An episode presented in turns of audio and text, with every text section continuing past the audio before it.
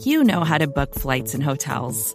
All you're missing is a tool to help you plan that unbelievable travel experience. That's why you need Viator. Book guided tours, excursions, and more in one place. There are over 300,000 travel experiences to choose from, so you can find something for everyone. And Viator offers free cancellation and 24 7 customer support for worry free travel. Download the Viator app now and use code Viator10 for 10% off your first booking in the app. Find travel experiences for you. Do more with Viator.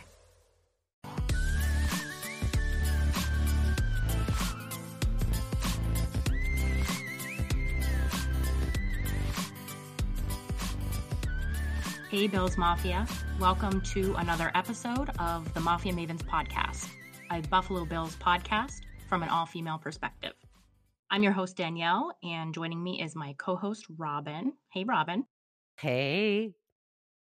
Today, we are very excited to talk about the 44 to 34 shellacking the Bills put on Seattle Seahawks.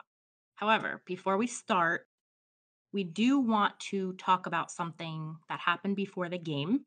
It's not football related, but I do find that it's something that I kind of really want to talk about because it affected me in a big way. Today, the host of Jeopardy, Alex Trebek, passed away at the age of 80.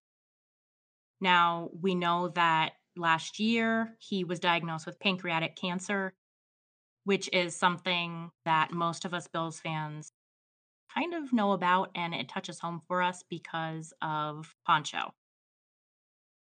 When I was younger, my dad, my mom, and I would sit around and gather every night and watch Jeopardy, and I would keep score. And it would be one point for each question that we got correct. And then, you know, by the end of it, we would see who would win. We'd have guests stay with us. They'd have to participate in Jeopardy. You know, it was such a big thing for us, such a bonding experience. And Alex Trebek, from everything that I've heard, was such a wonderful man and into all kinds of charities. I always thought he was just so consistent. You know, he just always gave the perfect answers, mild mannered, very professional, someone that anyone can look up to. So when I heard the news today before the game, it just had such a big effect on me. 2020 has been a heck of a year. And that kind of was the icing on the cake, but in a bad way, if that makes sense. I just wanted to bring it up and kind of talk about it just a little bit and give him some remembrance because I think it's something that he truly deserves. That's such a beautiful story. And I'm grateful that you shared it because I think there are a lot of people who would listen to this story and very much relate to what you're saying Alex Trebek was like a cultural icon almost. And he was such a fighter. And I say that because, and we know this about Pancho Billa as well, pancreatic cancer carries usually a very poor prognosis, especially if the disease has spread before it's diagnosed. It's almost impossible to cure at that point. And many times people will be diagnosed sometimes just weeks before they pass away. So when I first found out that this is what he had, I was like, oh, like you said, you know, felt like you lost somebody who was an important part of your childhood growing up. And he fought that disease tooth and nail. I was shocked when he came back to work. I was absolutely shocked. And so it's such a testimony, isn't it, to his strength and his character. He was a fighter. He will be missed. I'm glad we got to talk about him a little bit and again, give him some remembrance on our podcast because it's not going to be the same without him. All right. It kind of feels weird a little bit switching gears from such a somber topic to a really good one. But I think that, again, has kind of been the mantra for 2020 in general. Josh Allen. He went 31 of 38, 415 yards. If he just had one more yard, this could have been his highest passing game of the season and ever. He had four total touchdowns three passing, one rushing, zero interceptions, had a 138.49 passer rating. Diggs had 118 yards, Brown 99, Davis 70. He really spread the ball. He also took seven sacks and was pressured quite a bit at certain points of the game, but didn't fumble. My question to you is Was this Josh Allen's best game of his career? Boy, that's a tough one, you know, and isn't it a pleasure to have to pick a few instances out of your head to figure out whether or not this one is the best one or that one is the best one and he's in his 3rd year. I think we're really fortunate. You know, arguably it could be. You know, he's had some darn good games. But this game and you know, we'll get into this into some depth, but this game was a little different. And for one thing, it was it was different in terms of lopsided. I think we had what total of 34 yards rushing on 19 carries. So I guess we shouldn't be surprised. We should be glad that that he threw for over 400 yards. But you would hope he would if there was only 34 yards rushing. I thought the game for Josh went very well. He was focused. He didn't come out with the heebie-jeebies. I thought he looked consistent throughout the game. I thought the receivers and he did as you said, he sp- he really spread the ball around. I thought the receivers did a good job of of getting open. But Josh, he was really on it. He was on his game today. The one touchdown pass that he had to Gabriel Davis was a thing of beauty. Oh my goodness. When he kind of jumped up in the air a little bit and then he fastballed it into Davis, that throw very few quarterbacks make. That's the truth. And the interesting thing, I believe, and now keep in mind that our podcasts are kind of now a reaction podcast because we're recording this pretty much right after the game, like an hour or two after the game. So I haven't had time to review much or look at anything, but I do remember on that play to Gabriel Davis, I believe there was somebody that came open on the in the end zone on the left side of the field, and I can't even remember who it was at this point, but like it would have been a much easier touchdown. And the fact that he chose to just bullet that thing in there to Gabriel Davis shows just how far he's come. That was a great throw and a great catch. So, yeah, I agree there. I definitely agree. I kind of think, even though he's had several games this year with over 300 yards. The Miami game where he was over 400 yards passing. He's also had a lot of fourth quarter come from behind victories, game winning drives, that kind of thing. But I think that this game was his best game.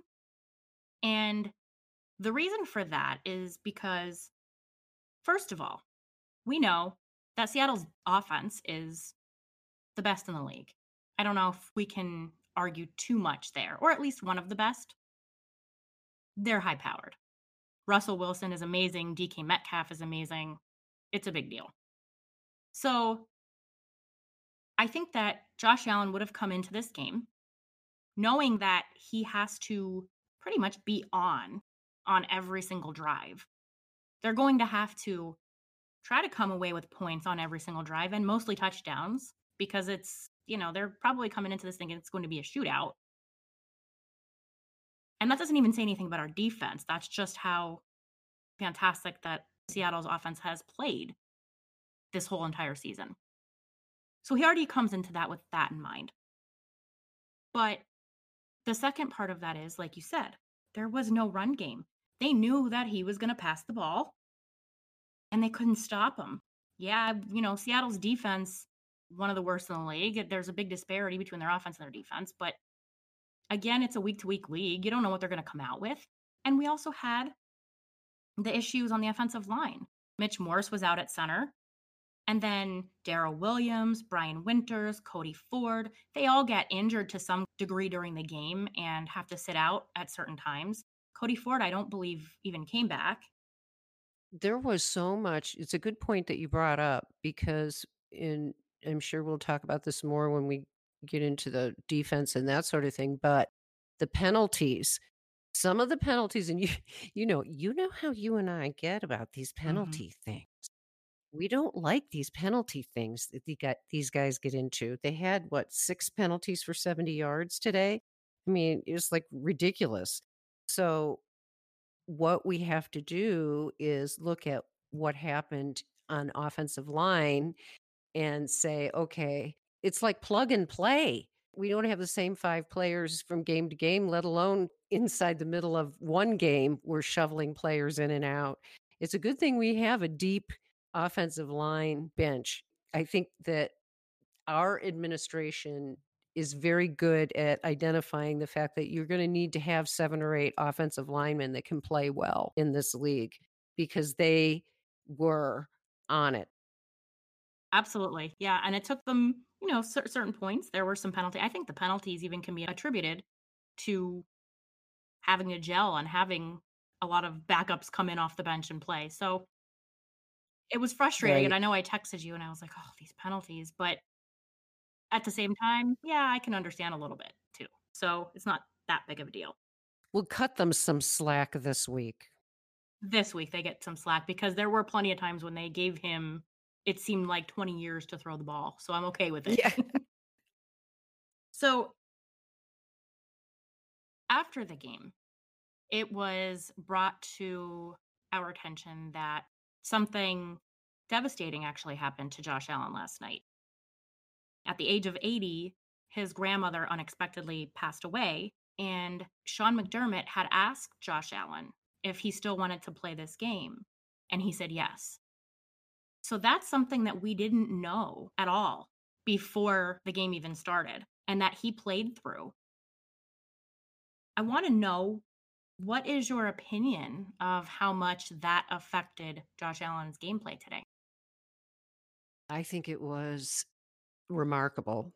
Again, we see this young man, 24 years old, and very close. This is you know, families are all different. Some families are very close, some families are not so much. But you can tell from listening to Josh talk about his family how close they all are. And I know that his grandparents would attend games even at the University of Wyoming when Josh was playing there.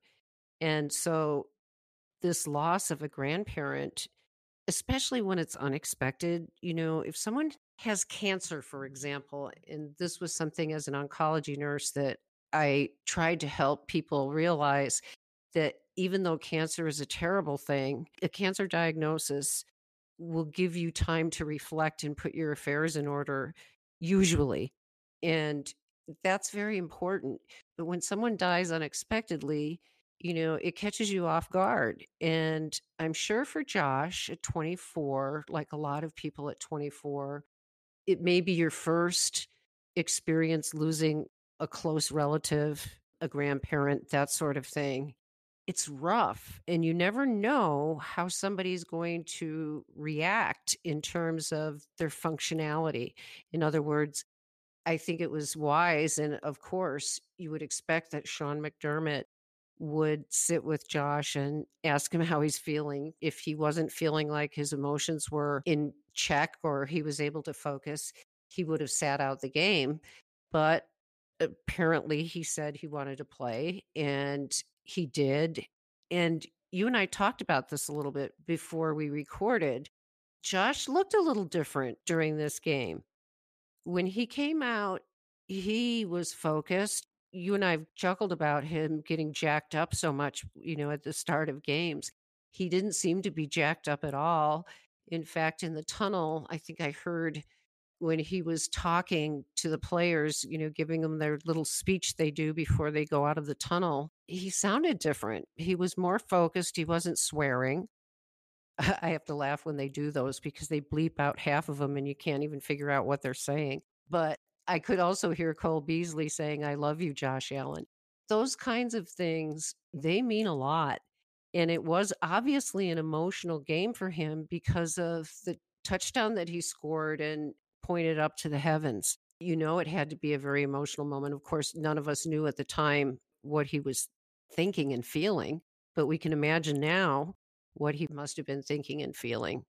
And it's amazing to see how players can use tragedy to focus their attention. You and I mentioned Brett Favre in the game that he played some years ago when his father died the day before. And he had a career, you know, game for a Hall of Fame quarterback. Josh coming out and doing what he did doesn't surprise me at all. This is the kid that you and I have talked about in terms of having it together inside of his head. He knew what he wanted to do. He wanted to play, he knew he wanted to honor his grandparent. And boy, did he ever do that. Most certainly. You know that she was looking down on him and cheering right along with the rest of his family and just super excited that he had pretty much a career day. But I think to your point, I remember right after the game, I think Fox did a quick little interview with him. And it was just odd because he just seemed somber and even keeled. And a lot of players refer to Josh as, you know, the goofy kid. And he always seems to be smiling and laughing and joking around, especially after a win like that. But he was just sort of, he didn't seem to smile much at all during I don't even remember if he did smile during the interview. And it was kind of these answers that were almost hollow, like I already know what I'm going to say. I'm kind of just going to repeat it.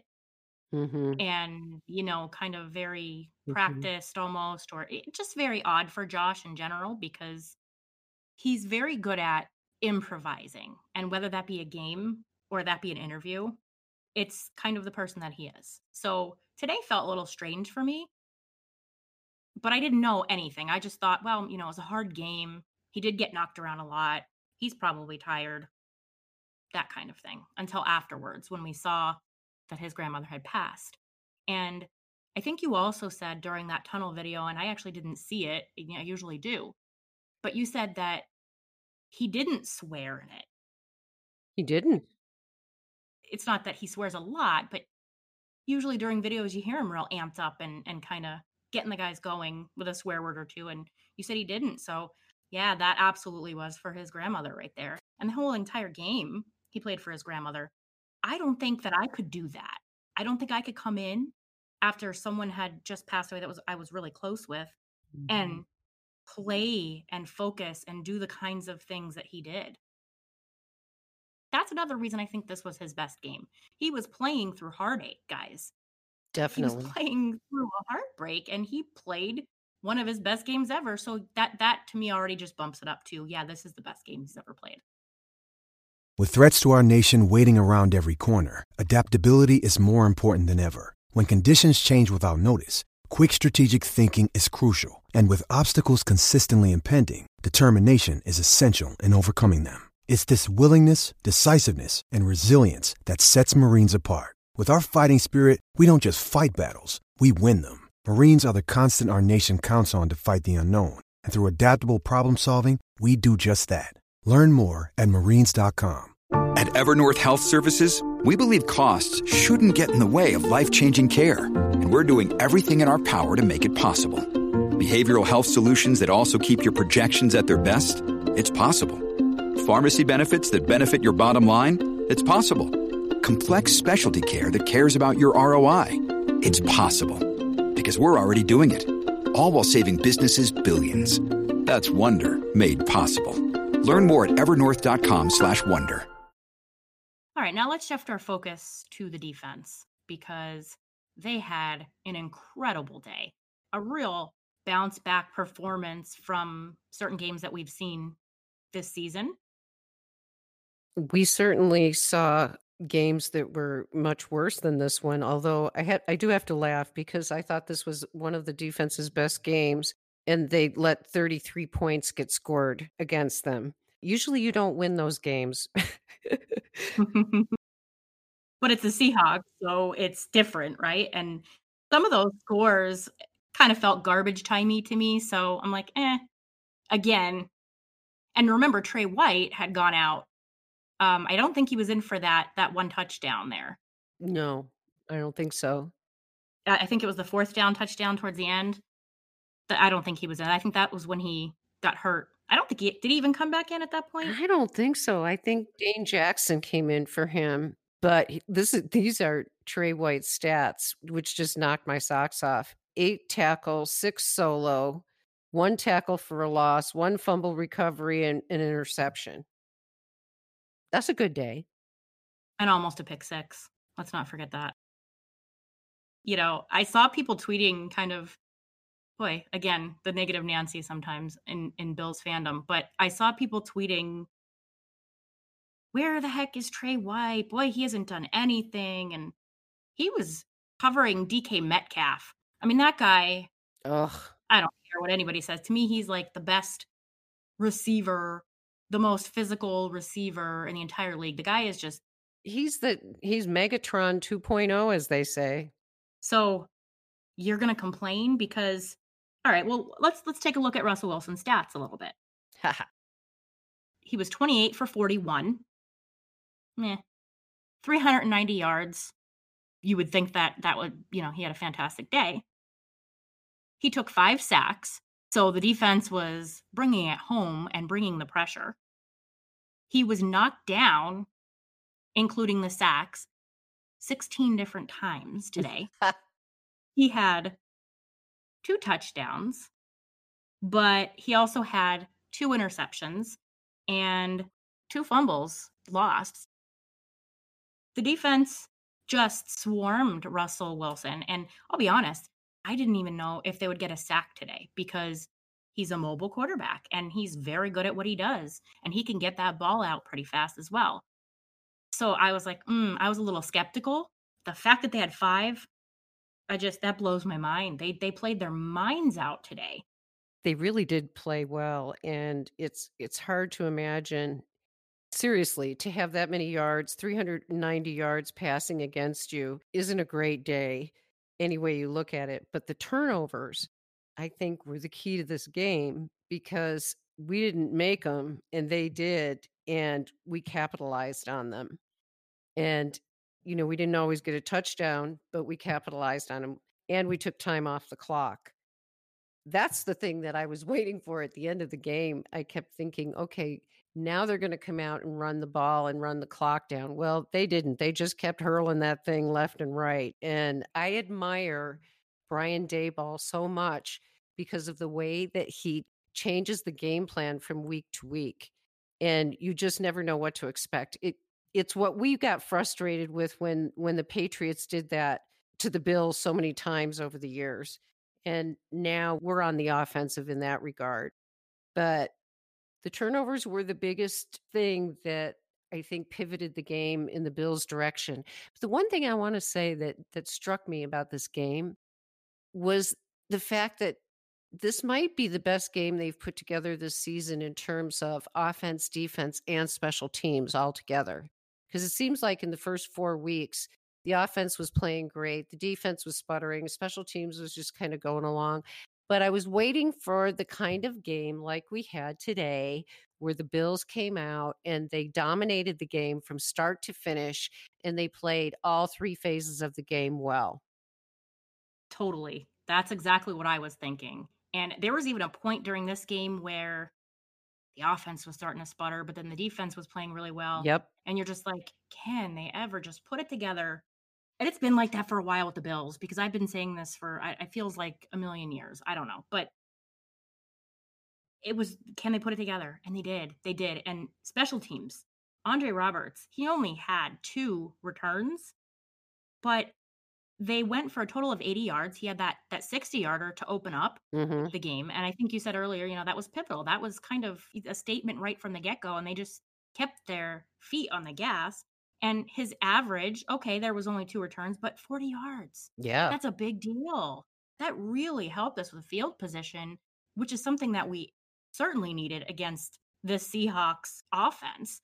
So we were just in all three phases were absolutely incredible today. It was fun to watch. It was a fun game to watch, and I hope we can have some carryover into next week. But this was a statement game. It was a very important game for the Bills to have under their belt. Now they know that they can actually have a game where they function, you know, in all three phases of the game, and we see what they can do.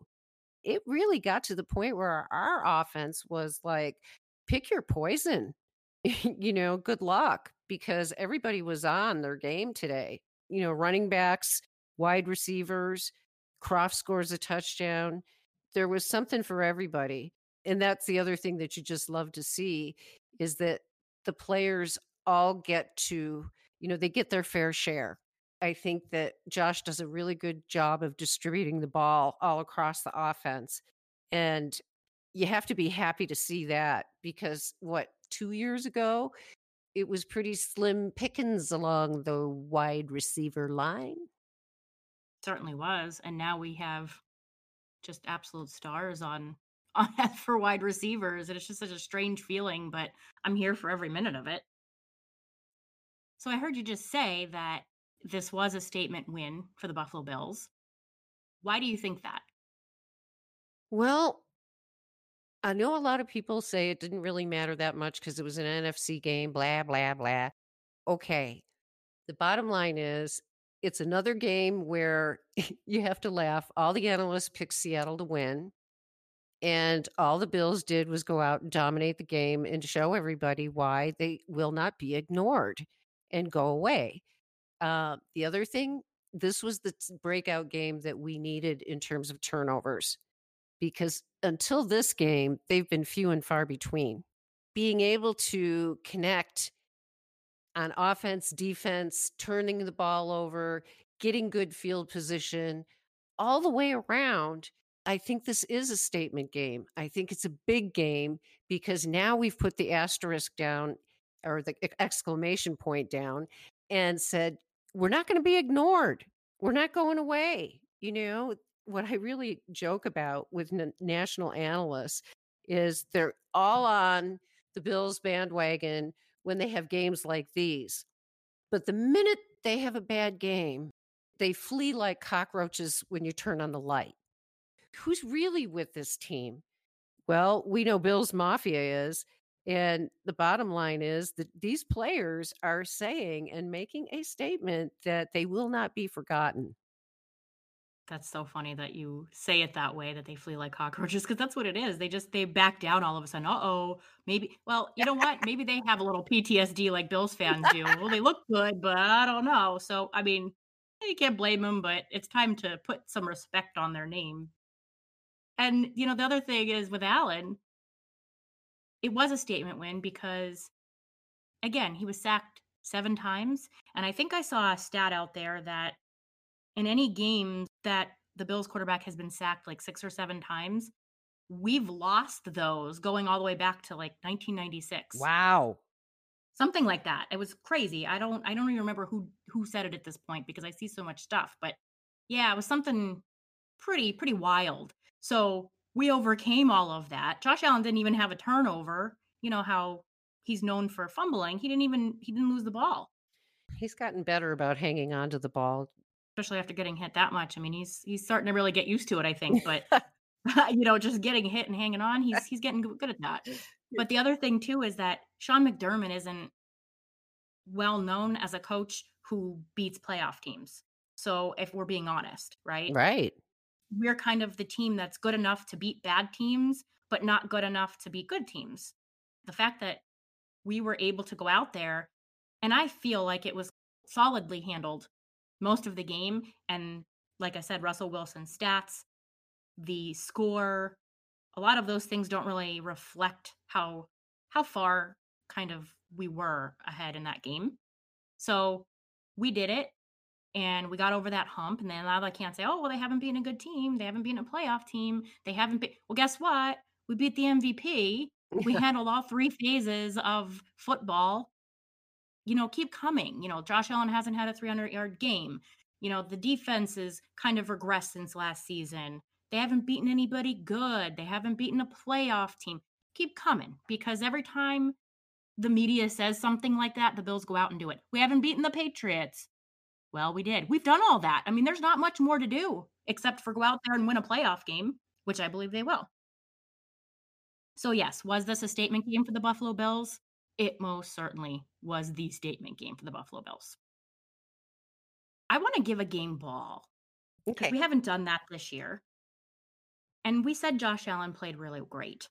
We know Andre Roberts was a big part of that team win, but I feel like the game ball should go to AJ Klein because he was all over. He had five tackles, one for a loss. And this is Sal Capaccio actually tweeted this out. So kudos to him for sharing that information. Two sacks, four quarterback hurries, one forced fumble, one fumble recovery, and one pass breakup. Uh, He, I, I can't say enough about holy crap, this guy goes from kind of just being tortured by Bill's Mafia all season and saying that he hasn't played well and where is he and cut him and this and that to, hey, he might just be the AFC Defensive Player of the Week. Why do you, what happened? What do you think happened with him that he just came out? It was like his coming out day for the Bills. Sean McDermott and Leslie Frazier have been talking all season about how the defense hasn't really found its identity.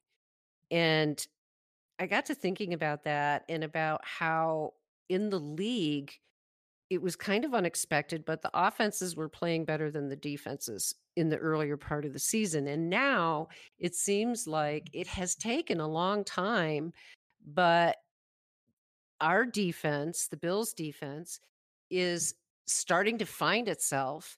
And AJ Klein is interesting. We have to remember this is, even though he's been in the system, he hasn't been with the Bills. So he's still kind of a new player. Then you have Milano in, Milano out, Milano in, Milano out. The configurations change.